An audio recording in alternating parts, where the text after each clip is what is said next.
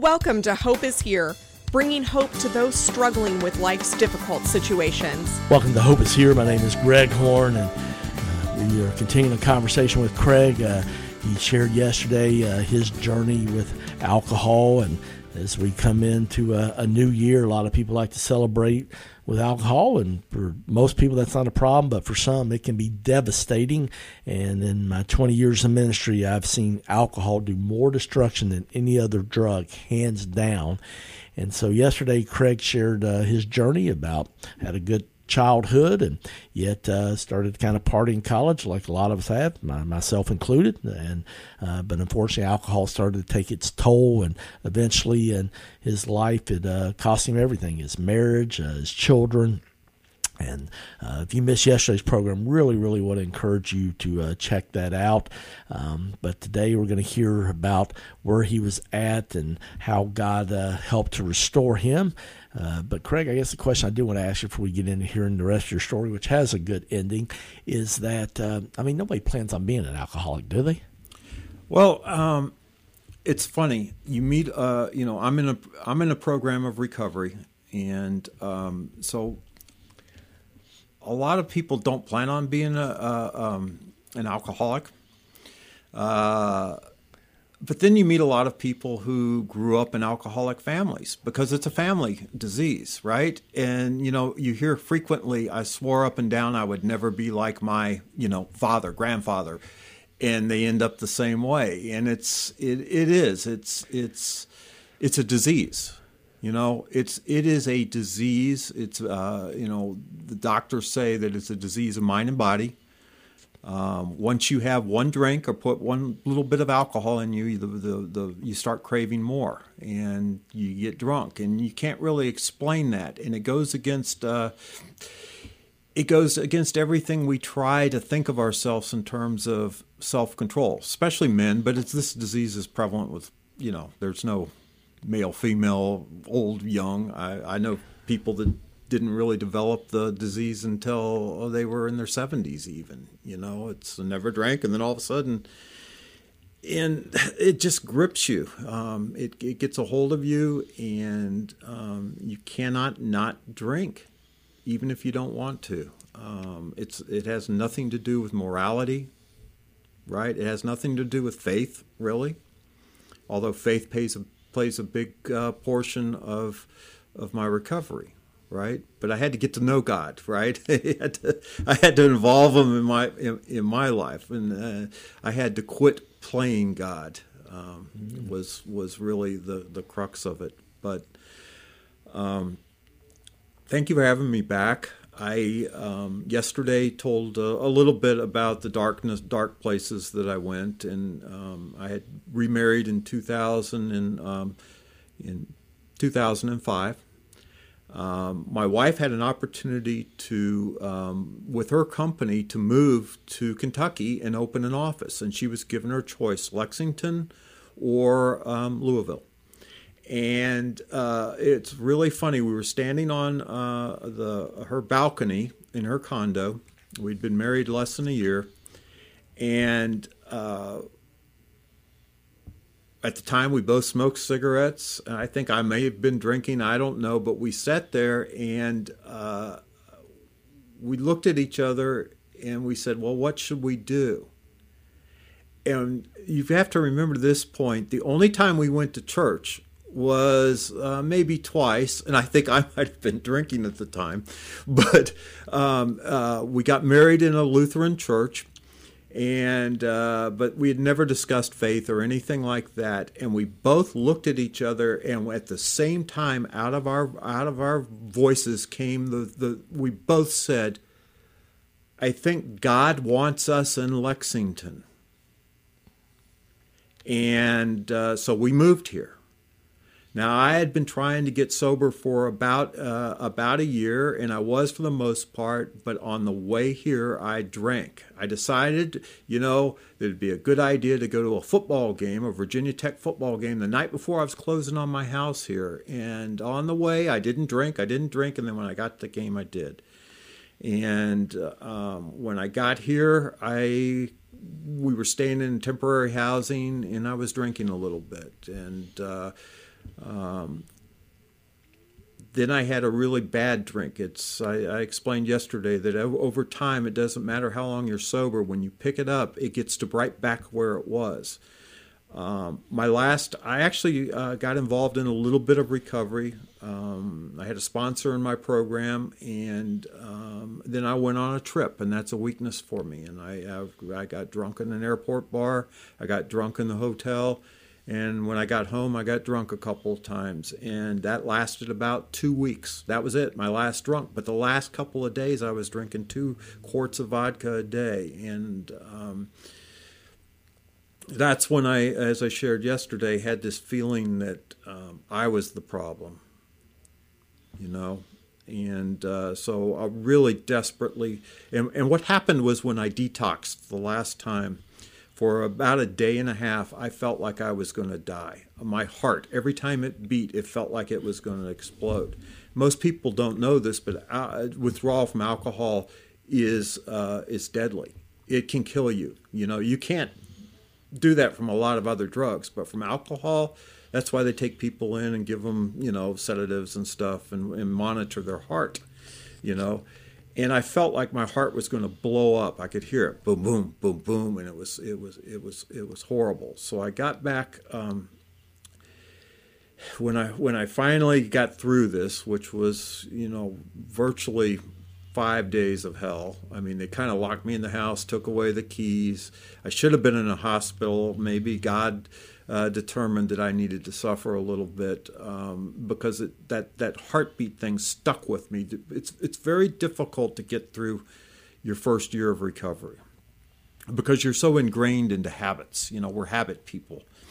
And you know we can go to meetings and do this and that and uh, and, and this program that I'm involved in it it, wor- it works right um, and it restores you um, but um, I held tight to this this that you know all of a sudden I did care I didn't want to die at age 48 that's when this happened I'm 65 now so um, 49. It might have been 49 when that happened.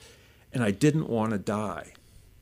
And so this thunk, thunk, thunk, thunk in my heart, ready to explode, it was like, oh, I really could die and I don't want to.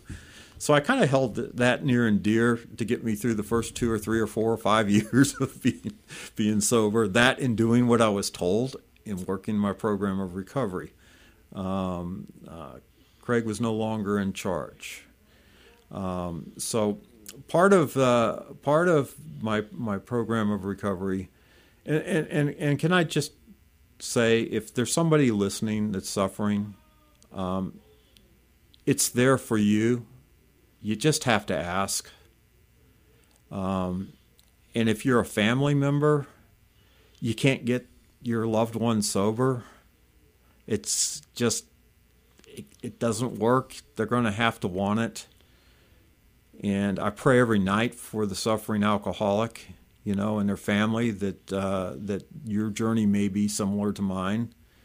Um, let me just tell you where I'm at real quick, okay? I'll, I'll, I'll talk, you know, when we talk tomorrow about this, but I want to let you know that I feel right here, right now, this second is the first second of the rest of my life and I find that quite exciting. And even if you're even if you're in the midst of your alcoholism, if you stop and think about it, right here, right now can be the first second of the rest of your life.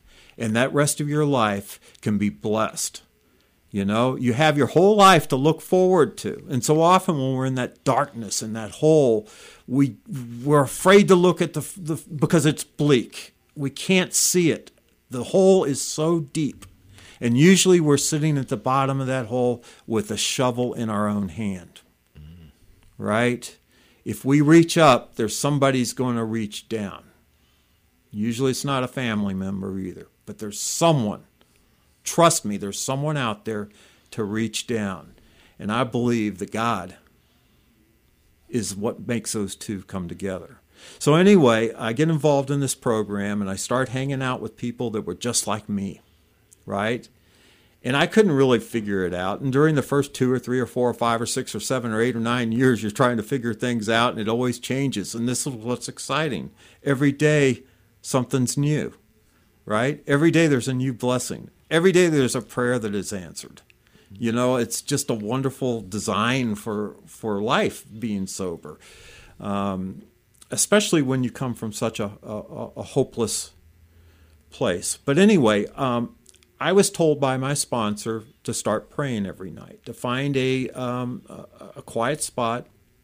And I said, I don't know what to pray for. And, you know, I'd go through, you know, why why should I pray to this God or that God or you know I, maybe this other religion is right or maybe these spiritual people are right or you know who's to say you know that the Lord Jesus Christ is the right one.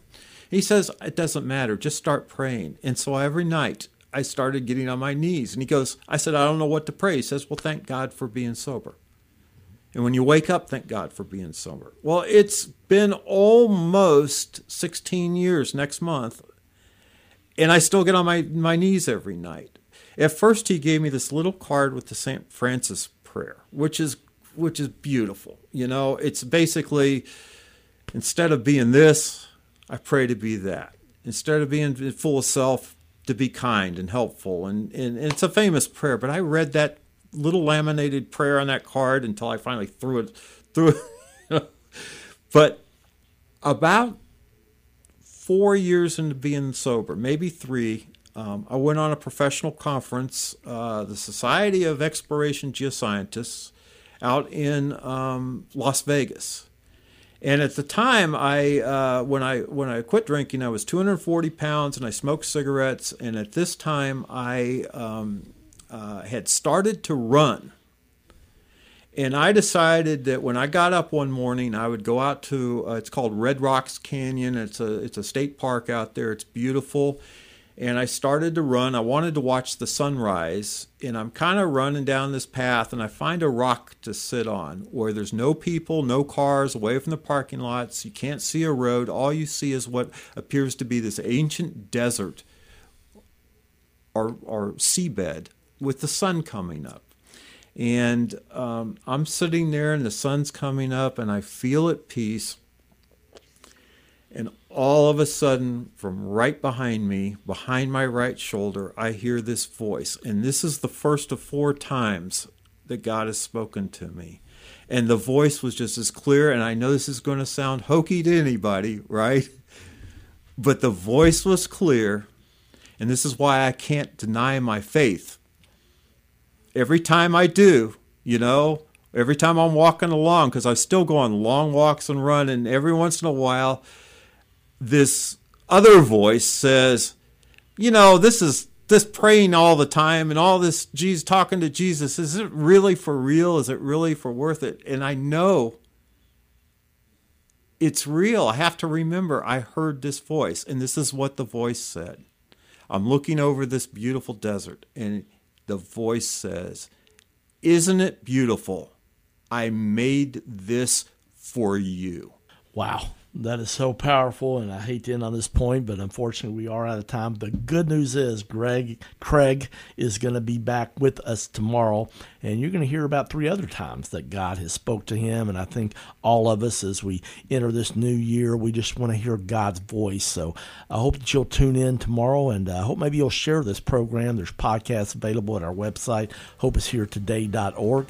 That's hopeisheretoday.org, or wherever you listen to podcasts. We're on all the major platforms. For Craig, I'm Greg Horn, and this is Hope is Here. Thank you for listening to Hope is Here podcast. To listen to one of our previous programs or to make a tax deductible donation, please go to our website, hopeishere.today. That's hopeishere.today. If you have been blessed by Hope is Here, would you consider making a donation to help this ministry continue to reach thousands in central Kentucky every day? It's simple and safe. Go to our website at hopeishere.today, where you can make a safe and secure online donation, or you can find our address to mail a check. All donations are tax deductible and they are greatly appreciated. Please make your donation today at hopeishere.today. Again, that's hopeishere.today.